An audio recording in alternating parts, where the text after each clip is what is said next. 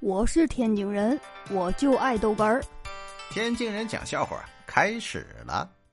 今天呢，二哥被人投诉了。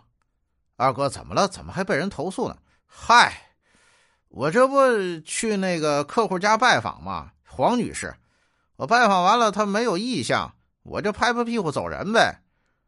那他不至于投诉你啊？我拍的他屁股，好嘛？呃，没打你就是好事我去。哎呦我的妈！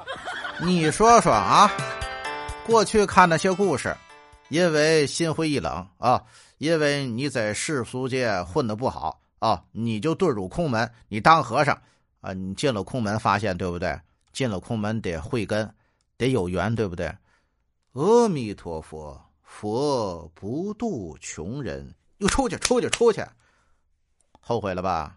来吧，来人间吧。我是天津人，我就爱豆哏儿，欢迎继续收听。